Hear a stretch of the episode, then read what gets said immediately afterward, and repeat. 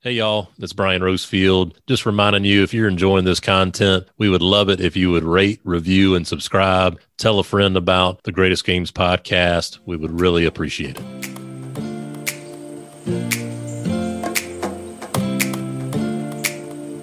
Hello, and welcome to the Greatest Games podcast, brought to you by 816 Basketball. I'm one of your hosts, Brian Rosefield, and I'm joined by my co host, de Blasio. Thank you, Brian. Pleasure to be here as always on the Greatest Games podcast. A chance for us to catch up with coaches from around the country and have them tell us about their greatest game. As always, it can be their time as a head coach, a middle school coach, a CYO coach, an Ivy League coach, just whatever game they consider to be their greatest game. You are just the master of the teas, Chris de Blasio. I tell you what, I, it's just unbelievable the what you bring to this podcast. And you're right. we have an Ivy League coach with us. We're going to the Ivy League for the first time. The director of operations at Princeton men's basketball, Chris Mongilia. Welcome to the Greatest Games podcast. Brian, Chris, that was uh, quite the intro there. I really appreciate that. Just want to let everyone know I just work in an Ivy League school. I didn't graduate from there. So yeah. I'm not even allowed on campus at Ivy League schools. That's how dumb I am. They're like, I'm not even allowed to drive through.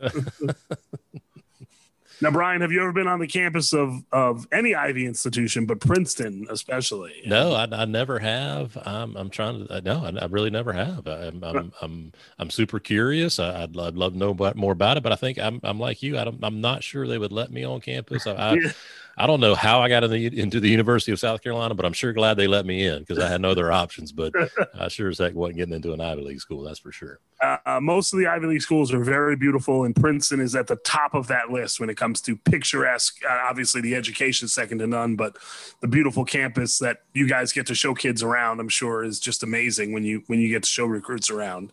Oh, it's great, Chris. I mean, working there, I, I still I, this. I'm going into my fifth year and there's a lot of days where I'll get out of my car in the parking lot and walk into the office and be like, man, I still I work here. Like this is is unbelievable. So they haven't figured me out yet. All right. right. Well, Coach, uh, we're, and we're going to talk a little bit. We'll talk about uh, some some projects you're working on later in the podcast, but uh, you do have an interesting journey. Uh, so why don't you take us through that journey in basketball and how you got to where you are today?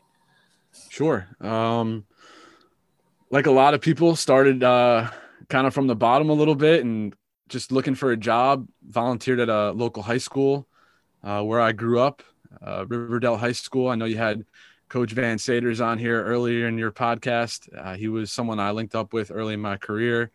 Um, Brian Long, his former boss and former head coach when he played. Um, he's from Dumont, which is where I'm from.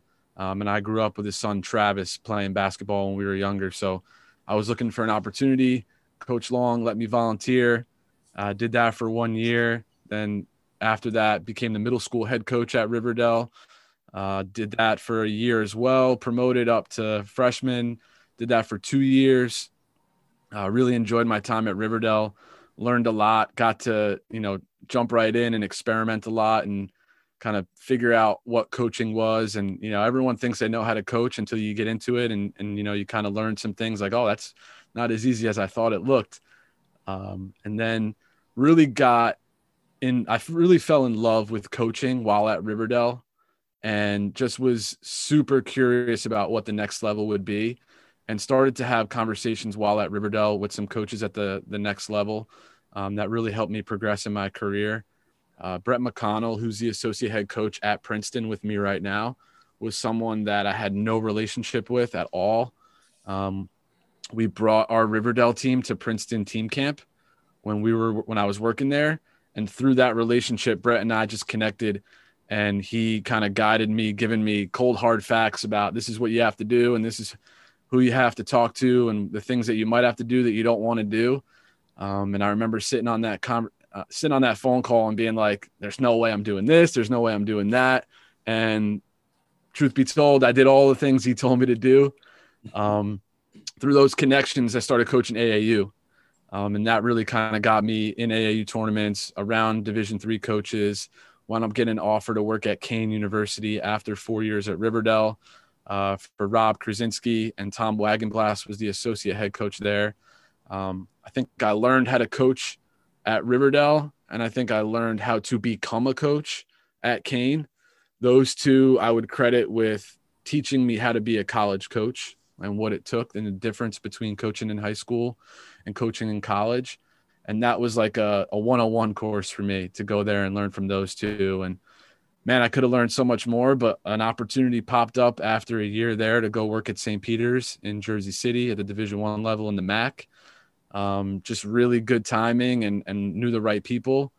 And again, that, that job with coach Dunne, who's now at Marist and then Matt Henry, were two people there that taught me a lot about being a coach at the division one level and what that meant and kind of how things were different than Kean and and so so on and so forth and just that whole time I continued to cultivate that relationship with Brett um, at Princeton and we you know he kept offering me opportunities and I just kept showing up he's like hey you want to come to practice yep I'll be there you want to come to a game sure thing I'll be there and I'll be there early so you see my face and know that you know I'm punctual I'm here all the right things that you hear online, those cliches, like they're not cliches. If you follow through on them, um, it builds trust with people. And that's just what I did. And luckily, after a year at St. Peter's, it was, you know, time for me to check out another opportunity at Princeton. And, and that's kind of the story of how I got here. Now I'm going into year five, and it's been, you know, like I said, it's just been a dream for me to think like I can't believe I work here. Uh, it's been the the best privilege of mine to to be able to be a Princeton Tiger, and just can't wait to continue this journey. So, Chris, you are right on target with where I was going to go with my first question anyway, talking about opportunity and fans. Stop what you're doing right now, pause the podcast, head on over to Twitter, follow at pursuit underscore pod. So, the Pursuit podcast, Chris's podcast, absolutely fantastic. I listened to the episode five on opportunity uh, this morning, and it absolutely blew me away as we were getting ready for this this podcast. So we're super excited uh, to be able to talk to you. But I've got so many questions around opportunity. I'm not going to ask you to give those all the answers that you gave in your in your podcast episode. I want to encourage fans to go over there and listen to it themselves and rate, review, and subscribe to your podcast. Like I said, it's unbelievable. But I want to know where that came from for you to be able to hear those opportunities and say, yep, I'm going to do that one. Here, another opportunity. Yep, I'm going to do that one. I'm going to do that one. I'm going to do that one. Where did that come from for you? Yeah. First of all, thanks for the plug. Didn't know I was going to get that benefit of coming on your podcast, but uh, yeah, it's been it's been a lot of fun to do that. And I, I, don't know. I think I just had really good role models when I was younger. Um, my parents and my sister and my aunt were really, you know, no nonsense kind of people. They they did the right thing. They modeled the right behavior. They they said the right things and followed up and and held themselves accountable to that. So I think I kind of had no choice. That's just how I was brought up.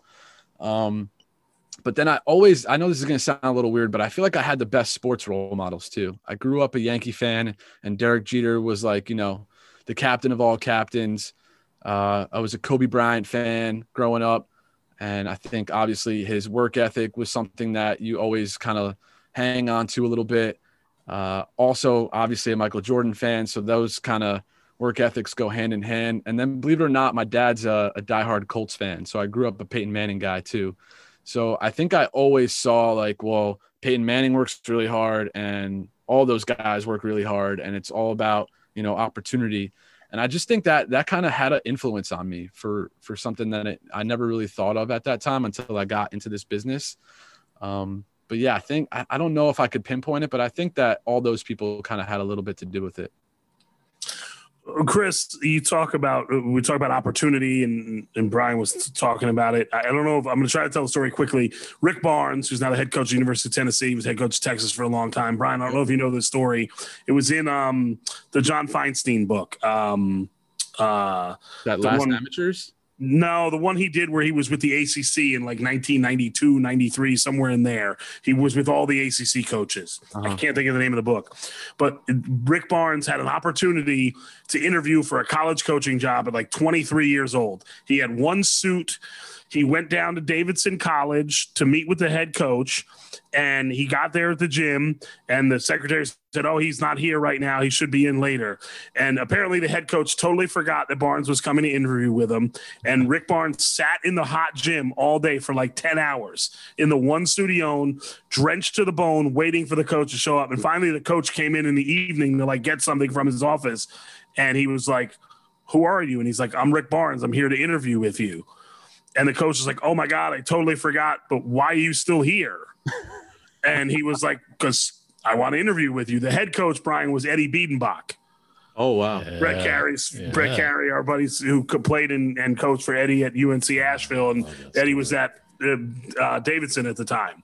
But so I want to ask you: you talk about Brett giving you these opportunities or setting you up and stuff. What's the craziest one you could tell us about? That maybe you drove four hours at three in the morning to get to, or something like that. Oh man. So Brett had never seen me coach before. He had only had conversations with me. Um, and then out of nowhere, he texted me and was like, Hey, do you want to coach AAU? And I was like, Well, you told me I should coach AAU. So yes, I guess I want to coach AAU. um, and he said, I got a guy, he runs a program. They need a 16U coach. It's in Middlesex, New Jersey, which is like an hour and a half from where I lived at the time in Dumont he's like you'll practice twice a week. You'll coach in tournaments. Like they have a you know a real aau program. It's not like a, a fake one that's not playing in college uh, in front of college coaches. So i was like yeah okay i'm in. And i just like blindly accepted it. Uh, didn't really know what it was about but i was like teaching at riverdale at the time. So i was waking up at like 6 a.m getting to riverdale by 7 to teach a full day getting done with school at like three, getting in my car, driving an hour and a half, hour 45 minutes to practice, practice from five to seven. Then the 17U coach would practice from seven to nine. So I was like, how am I not going to stay and take notes on that?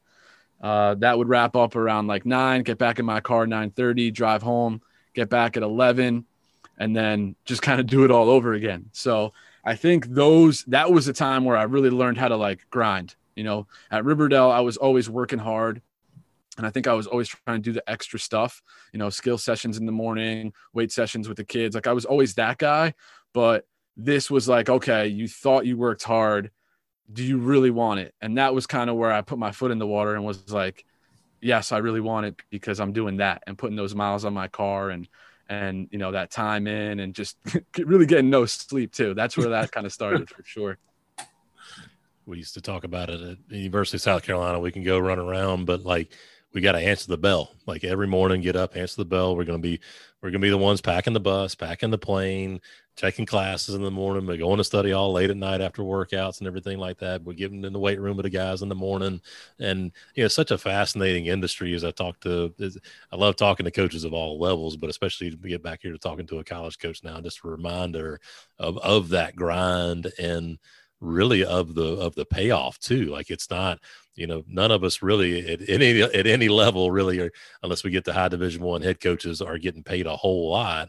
And the payoff is to, to be around those kids be around the program. And um, i don't know if there's a question there chris or, or chris or chris but i just uh, i'm just kind of struck by everything that you just went through there. And um, I, I I am curious now we we ask this question a lot like what makes a good athletic director? What makes a good head coach? What makes a good assistant coach? So i'm going to put you on the spot here chris. What makes a good director of basketball operations Wow. Um, that is a loaded question, and I don't know if we have enough time to answer that fully. Um, I think, I think empathy, and I think organization are the two biggest ones. I think I've learned that over my time. Um, my first year, I would have answered that totally different, and I would have said like energy and passion and ruggedness. I would have said, but I've learned that there's a lot of people that you need help from when you're the director of ops. And I think understanding their story of whatever their life is and understanding that your their world does not revolve around you, even though you need them to do something for you.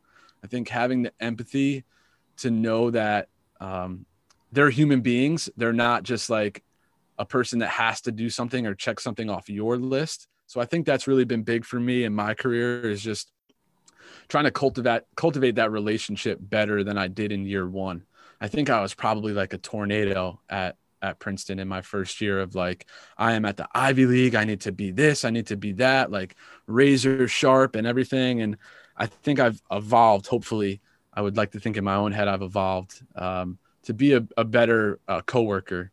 And then obviously organization is just there's just there's so much stuff that you have to do. There's so many departments like I was talking about. Um, you'll just you'll forget something if you if you're not organized. So I think those are probably two of the biggest things to make a good director of ops. We always talk about our buddy that we worked with in South Carolina for a long time, Bill Old, who was the most organized director of operations. I mean, he was just someone that Coach Odom could count on to just like it just Coach Odom didn't have to worry about anything in that respect with anything that Bill was in charge of taking care of. It was going to be taken care of. It was going to be taken care of on time. Like you said, organized. You got to reach out to all these different departments on campus, off campus, setting up all these things. And yeah, just so that your head coach doesn't have to worry about anything. That's the biggest thing for sure. I remember when I was getting interviewed with Mitch, who's our head coach, and he was just saying, like, I need to worry about basketball and recruiting. Um, and you know, he's the he's the president and you almost have to protect the president. I learned that at at Kean University. Tom Wagenblast taught me that, like protect the president. So any shots that are coming at the president, like you got to try to deflect them a little bit and take them on yourself. Um, so I think I hope that Mitch feels that way. I know he's told me a couple times, like you know, to do something, and I'd be like, "Coach, that's done already," and he'd be like, "My man," and just like, that's that's what I like, you know. So if he can coach and be more attentive on our players and anything that he needs to pay attention to, then then I'm I think I'm doing a good job. Yeah, yeah, and uh, Chris, I love that that empathy answer too. I mean, talking about Billy Old. I mean, he was in the literally in the center of the office all of our assistants and head coaches kind of around or head coach were around but when when things were on fire when kids players would come in not sure what to do they could get the bill first and he was just kind of that buffer and then we could get him to bill could get him to an assistant if, if need be but uh, just that i think it's such a huge and, and, rewarding role as i was mentioning earlier to be a, a director of operations i think it's such a neat role but well, you know, we are here to talk about the greatest games. And so we, at this point in the show, would love to hear about the greatest game that you've ever been a part of. Take us into the arena. Let's really feel your greatest game. I, I really love this premise, first of all. Um, I think I have an, an honorable mention list, if that's all right. Totally um, cool. Been lucky to be a part of a lot of great games. First one I have to mention, a previous guest of yours was on uh, Coach G and Freddie. I'm a little upset he didn't list our our game against each other as his greatest game. Um, he probably didn't list it because he blew a five point lead with 30 seconds left to go in a championship game of a Christmas tournament. So had to throw that dig out there to my guy, uh, Coach G and Freddie. Um, but at Princeton, we've had a lot of good ones. Uh, we played at USC, Southern California, a couple years back, won an overtime thriller, scored like 103 points on the road. Uh, was a really, really crazy uh, game for us to win and really important win for our program. And then followed it up the next year with a, a win at Arizona State. So back to back Pac 12 victories. Uh, the, the special one about that was that Arizona State had just beat number one Kansas the game before us. Um, and Arizona State was ranked 17th. So it was a huge game for us. Uh, we hit our our starting center hit two free throws when we were down one to give us a one point lead. And then uh, Arizona State had like three shots at the rim with under 10 seconds. And we had to like, I don't even know how we won the game. Like they had a couple good looks and it just didn't go in for them. And um, that was a really good moment, uh, good moment for our team. Um, Penn Ivy League tournament. Uh, we were 14 and 0, which I'll probably talk about in my actual greatest game in a little bit. Um, we were losing to them and we were like the big time favorites to win that year and we tipped in the ball uh, with like five seconds left when we had been losing the whole game um, to send it to overtime and then eventually move on to the championship game. And then every harvard game i feel like we play is like the best game of all time. Um, in my four years there i think we've beat harvard three times with under 10 seconds to go. Um, wow. they had a miss box out on a free throw when we were down one that we got and put back with like two seconds left to take a one point lead um, in a tie game on ESPN. Our point guard drove to the left and hit a floater over a six nine kid to take a two point lead with like four seconds left. And then this year we had our center who hit the game winning free throws at Arizona State do it the same exact thing to Harvard. Um, so we it's every time you see Harvard on the schedule, it's like tune in because Princeton and Harvard are going down to the wire. So those have been that's my honorable mention list. I tried to get through that quick for you guys. Um, solid list. I like it. but I'd be like going to the NCAA tournament has to be on my greatest game list. I think. Um, That was my first year at Princeton, and we were, as I mentioned, we were 14 and 0 in the league. Um, first ever Ivy League tournament. Prior to that, it was just whoever won the league that year would go and get the automatic bid.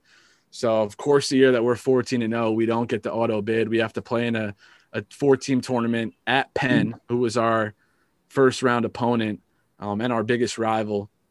So we got through that. We were on a 19 game winning streak. So we were one of the hottest teams in the country heading into the tournament. And the crazy thing about it, Brian and Chris, was that we played our tournament back to back. We played Sunday night and then we played Sun. Uh, I'm sorry, Saturday night and then Sunday afternoon of Selection Sunday. So we win. We cut the nets down. We drive up to um, Nassau Street. We have this great watch party. We're 19 and 0. We have CBS cameras in our watch party. Our head coach is getting interviewed. Our guys are enjoying this. It's like the best time ever. Um, we find out our seed. We're going to Buffalo, New York. Thank you, tournament committee, for sending us to the cold. Um, and there's Someone's got to go. yeah, I know. I'll go anywhere. I said I was like, I don't care where we go, wherever we go, it's good. But uh, they had a huge blizzard coming into the Northeast, and we were on a charter flight less than 24 hours after we found out our seed. So normally we would have went out on a Tuesday. We would have had like a day to do a walkthrough practice, pack our bags. Like once we got our seed, I was getting phone calls from the NCAA as director of ops, like, okay, you guys are flying out at this time. Pack your bags. We're leaving now. Like we were in Buffalo for like four days because we were there so early. Um, but the whole experience leading up to it was insane. But the game, like I, I did a radio show with uh, Sean McIsaac and Chris Gaskin, and they asked me about being in the NCAA tournament, and I downplayed it. And I was like, when you're in the game, like it's just another basketball game. And then I realized how Coach Gaskin reacted to it. I was like, what an arrogant answer that was. Like, I'm in the NCAA tournament and I'm saying it's just another game, but like it in that moment, it truly felt like we were just playing basketball. You know, the arena's bigger, the they got nice fancy decals on the court, but in the game, um, it, it felt like for most of the game that it was just a normal game. But uh, we played Notre Dame. I think we were fifth in the country in turnover rate, and they were like second. So it was like going to be this war of great offense and efficient play. I believe like we were probably, I think it was like 17 to 15. We were leading like midway through the first half. So it was a really good game. Uh, we got cold and they went on a run. I think that season, Chris and Brian, we were making like 42% of our points were coming from the three point line. So we were making a ton of threes and taking a ton of them. And that game, we were cold. I think in the first half, we were like five of 17 or five of 18 from three, which was really hurting our game. Um, but then I think we got down 11. That's the biggest we got down. And then there was this moment that I'll, I'll never forget. And it, it could have been an even better moment, but with like nine minutes to go, our our best shooter was from Mishawaka, Indiana, and he was like six miles from Notre Dame. So just imagine being a kid, grew up loving Notre Dame. You're playing Notre Dame in the NCAA tournament, wasn't having his best game, maybe feeling the pressure of playing that hometown team, and he goes to the scores table, and I'm sitting on the first seat on the bench. And I look at him and he just looks, he just doesn't look right. He's a high energy, like smile, happy kid and he's about to check in. They're shooting a free throw, and I look down at him. I go, I go, yo, just smile. And he looks at me and he smiles and he goes into the game. And I have the MAC commissioner and another tournament rep, uh, tournament rep sitting next to me, and they both kind of look at me and like kind of raise their eyebrows, and they're like, the Princeton coach is like, he's telling them to smile, like that's his advice, you know. But that's what I felt like the kid needed in that moment. And I kid you not, he goes into the game. We're trailing 50 to 41. Um, gets an open look directly across from me on the opposite wing. Gets an open look, pulls up, drills the three, gets an N1. Is the crowd goes nuts. He's sitting on the ground and he looks over right at me, goes like this, puts his pointer fingers into his cheek, and does a big smile on the bench. And I was like, "We're gonna win." I felt like I felt like in that moment, like he had a moment, he was gonna start drilling shots. Um, and the guys from the Mac, like they kind of looked at me and they're like, "Oh man, like okay, that was pretty cool." But um, we, I think we cut the lead down to one with like five minutes to go. And that's the first time that I was like, we're in the tournament because 55 54 on a Steven Cook made three pointer with 322 to go. There you go. So I was a little late. I was a little late, but with uh, oh, you know what it was, Chris? We we missed a three to tie it with five to go, and you could feel the whole crowd gasp because they thought we were going to tie it, and everyone was rooting for the Tigers at that point. We had our we had our our uh, alumni. Five thirty three. Uh, Will Gladson misses a three. You got the play by play. Look at yeah, this. I got the play. This is what good when you're talking about a Division One game. You get the play by play. We can go through the whole thing. Yeah, so we missed that three to tie it, and I I remember feeling like the energy in the building because now we were the first game of the tournament. We were Thursday 12 15 tip. So everyone in the country, I forget the streaming number, but we had like like 200 million people were watching that game. Mm. And Bucknell and West Virginia were the game after us. So now their fans are in the stands ready for their game. And they're like, the heck with Notre Dame. Like, we're pulling for the upset. Like, we want the Cinderella. So everyone's rooting for us at this point. And I remember when we got within one, that energy that I felt was like I could, the hair on the back of my neck was standing up. It was so loud, like the ground was shaking a little bit. Um, but we just, we never quite got the lead. We never got the lead in that game. I feel like if we had gotten the lead, that energy that I felt might have propelled us forward. Um, we, we got within one, we had tied it, I think one or two times, maybe.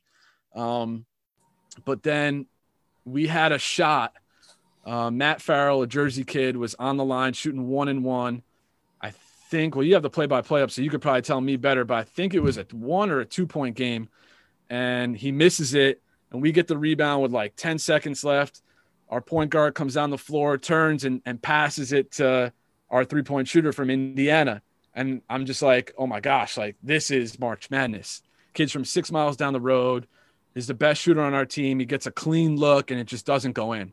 And I've watched that shot like 50 times since then. And every time I'm like, that's going in. Like it mm-hmm. looks like it's and it, uh, guys, uh, you know, newsflash, it never goes in. It never, yeah, it still, it still yeah. rims out. Man. it still rims out. And then I, the guy from, I don't know his name. I, am sorry if you're listening. Hopefully you're listening. Maybe you are. Um, the guy who was sitting next to the MAC commissioner comes up to me after the game and he says, "If that kid made that shot, I was going to make you famous and go tell a news reporter that you told him to smile. And that's wow. oh, that was your opportunity. That was, that was your break. That, that was, was my shot. That was my shot. But it was uh it was a great experience. Um the one thing I regret is that I didn't really know what I was doing. Like I was there and it was like the best experience of my life. And I didn't know how hard it was to get there, you know? And what like a privilege it was to be in the NCAA tournament. And now, three years since then, we've been fighting to get back. We've been a couple shots away, a couple bounces away. Um, but I can't wait to go back, and we will go back. And I can't wait to really sit back and be like, this is cool. You know, in my first year at Princeton, I was like, this has to be perfect. That's got to be perfect. I, you know, I wasn't an experienced ops guy at that point. So I'm really looking forward to getting back there. We've got some good players in our team. I think we can be there in the next year or so. Um, but that's my greatest game. So, well, I want to. I know the feeling you had, but on the opposite side, when I was at the University of Kentucky, we were playing in Cleveland in the snow and the cold in the NCAA tournament. We were the five seed. St. Bonaventures was the 12 seed and they were hanging with us the whole game. You know, it's Kentucky. You're not supposed to lose to St. Bonaventure in the NCAA tournament. Yep. And the crowd, Syracuse was playing after us. I'm not sure who they were playing, but Syracuse was the four seed. I forget who they were playing. And right, those fans start to come into the arena and they all start rooting against the big team. Yep. Especially someone like Kentucky, they're not, you know what I mean. They're because they don't want to see you. They don't want to play. Right. They, they, Kentucky's won enough damn games, right? Yeah. yeah uh, and just the energy. And we had to actually have Tayshaun Prince had to hit a shot to put it into overtime. Oh wow! For us to then go ahead and beat St. Bonaventure. That I mean, they had us down, but that energy in the building is so unique to an NCAA tournament. There, I mean, it is. I've been to all kinds of sporting events all over this country, and that NCAA tournament energy is like no other. It's unreal. And I, I remember um, standing on the court during the national anthem of that game and just, you know, looking at the flag, having my hand over my heart. And just two years prior, I had attended an NCAA first round game in Orlando with my mother and my aunt. And I think we, we sat in the third to last row all the way up. And I needed like binoculars to see the floor. Mm-hmm. and I was just like, this is surreal, man. Like, I'm I'm coaching in this game right now, and that like I'll never forget that moment. The the American flag, the the national anthem, being on the floor, first game of the tournament, like it was it was so crazy. And then I don't know how many people experienced this, but we lost that game, and the NCAA runs such a tight ship. I watched the late games from a bar in Princeton. That's how quickly we get home. So wow. ship you out of there. it's insane, guys. Like we we lost the 12 o'clock game, so that game's over at like two. We get back to our hotel. I think we were on a charter flight, maybe at like six o'clock. And I I kid you not, I was watching the night games. Like there's like a nine o'clock start yeah, game. Nine nine thirty out West Coast. Yeah. Yes. And it was being played in the arena that we were just at. And I'm like, this is like bizarro world. It's, it's crazy. That's incredible. Yeah. I, and Chris, I'm, I'm struck now. Again, I'm not going to give away any of the content of your podcast because, again, Pursuit Podcast, got to check it out. But I know that you've got a background in sports psychology. Um, again, fans can hear more about that on your podcast. But I'm struck by what you just said about three minutes ago that it's going to be different when you get back to the NCAA tournament. It sounded like you know your first year, you just you just for there's no judgment. It's just you weren't very present. It was just like I gotta have everything here. Got to you know. So what will be different for you as as a coach and director of operations when you get back to the NCAA tournament? Um, I think anything that you do, I think I've learned you get better at it in time. So the things that maybe took me two hours to do my first year, I, would like to think I'm doing them in half the time now. Um, so I, I feel like I would have a little bit more free time.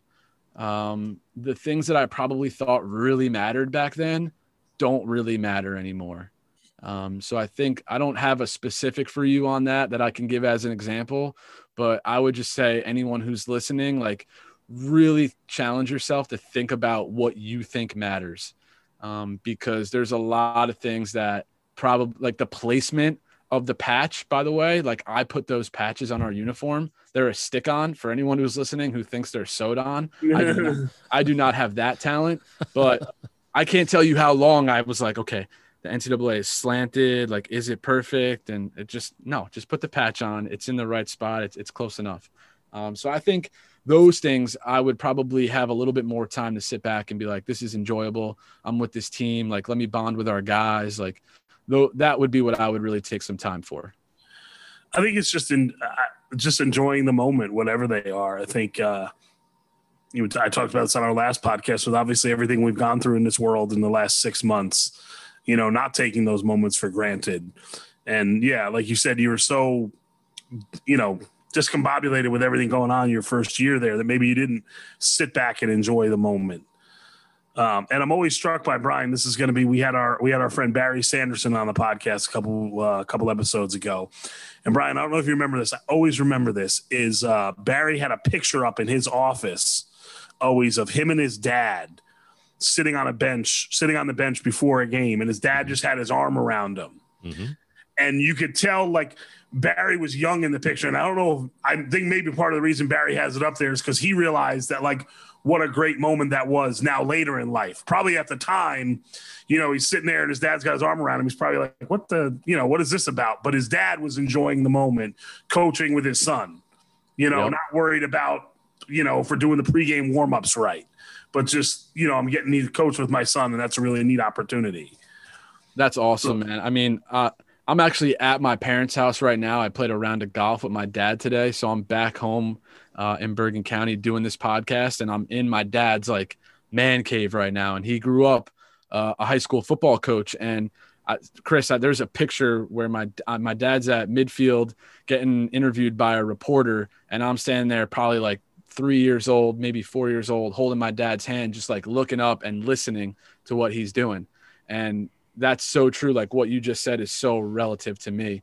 And what's really interesting is like it's a little full circle now at this point Like when I was a kid, I used to sit at the top of my steps and listen to my dad do a phone interview from a news reporter and just listen and be like, okay, what's he saying? Why is he saying that? How's he responding to that? What's his tone? And like, I kid you not, I don't know if this is true, but I wouldn't be surprised if my dad's at the top of the steps right now listening to this interview because now he's proud of kind of what I'm doing. Um, and that's just the full circle and the appreciating the moment kind of thing. Uh, yeah, that that's a that's a mic drop there on, on that one. I mean, it's just it's just for me. Like I've got two directions I want to go. One is what else is there right? It's just it's, it's, these moments right here. It's us three talking into this technology to be able to connect on this podcast that some people listen to some people won't some people like it some people won't even have listened this far in the into an episode. But just enjoying getting to i've never met you chris get to be able to meet you electronically virtually uh-huh. and just do something and talk about basketball. And and it's just it's what is it's what's happening. I just think it's it's just incredible it's incredible this is this is the good stuff guys guys, Brian and Chris. Like you guys hit me up. I followed your account because uh, Ronnie sent me the link, and I was like, oh, I didn't know they were doing a podcast, and Ronnie's on it, and I clicked follow, and I don't know which one of you said it, and you said it you want to be. it was me. I saw you followed it. I was like, "You want to be on?" and I said, "Sure," right away. Like, I will accept any opportunity to number one, talk with people who are passionate about anything. I don't care what it is. I'll talk to anyone who's passionate about anything. Uh, number two, always love a good Bergen County guy. So when Coach De Blasio was involved, that was the pull. um, and three, like I, I love talking hoops and I love talking in to other people who have a passion project, and that's what you guys have right now. So like, how can I not support that? Um, and you know, I have aspirations to climb the ladder a little bit, and who knows how many of these I'll get to do and whether I'll get to pick out my own schedule or or what will happen. So when the opportunity presents itself, like take it, learn from it, enjoy it, and uh, that's just kind of been my approach. Brian, quick trivia question for you. Oh no, uh, oh, Coach this, was, is, this was going so well, but go ahead. Coach, what you got? Coach Mongilia doesn't even know the answer to this. Coach Mongilia is in Dumont, New Jersey. Dumont, New Jersey is the current home of what family member of the De Blasios? Wow, I don't know this one. Uh, I don't. What De Blasio I, family member currently resides in Dumont, New Jersey? Dumont. I've never heard you talk about Dumont. I have no idea. Cara De Blasio. Wow. Okay. I had no idea. Okay and her actually Cara Gagliano and her husband Mike. Man, I tell you what, uh, when we have when we start our our cooking podcast, we're going to have Mike on as our first guest. So, whoa, boy, boy, boy. But coach, uh, we like to end on this fun question. I like to stump Brian on trivia all the time. That's that's just a little personal it's thing. Not but, that uh, hard. It's not that hard. um, if I asked uh, one of the kids that played for you on the Riverdale Middle School team all those years ago, it's not that many years ago, but it probably seems like it. And I ask uh, one of the guys at Princeton that's played for you the last couple years, what would be this one thing they say Coach Mongilia always says in practice or during games? What's that thing you hear yourself saying all the time? Oh man, uh, let's see. That is a very difficult question. I don't know that I talk enough for the guys at Princeton to think that I have like a go-to phrase. I think I find I find my spots to to plug and support.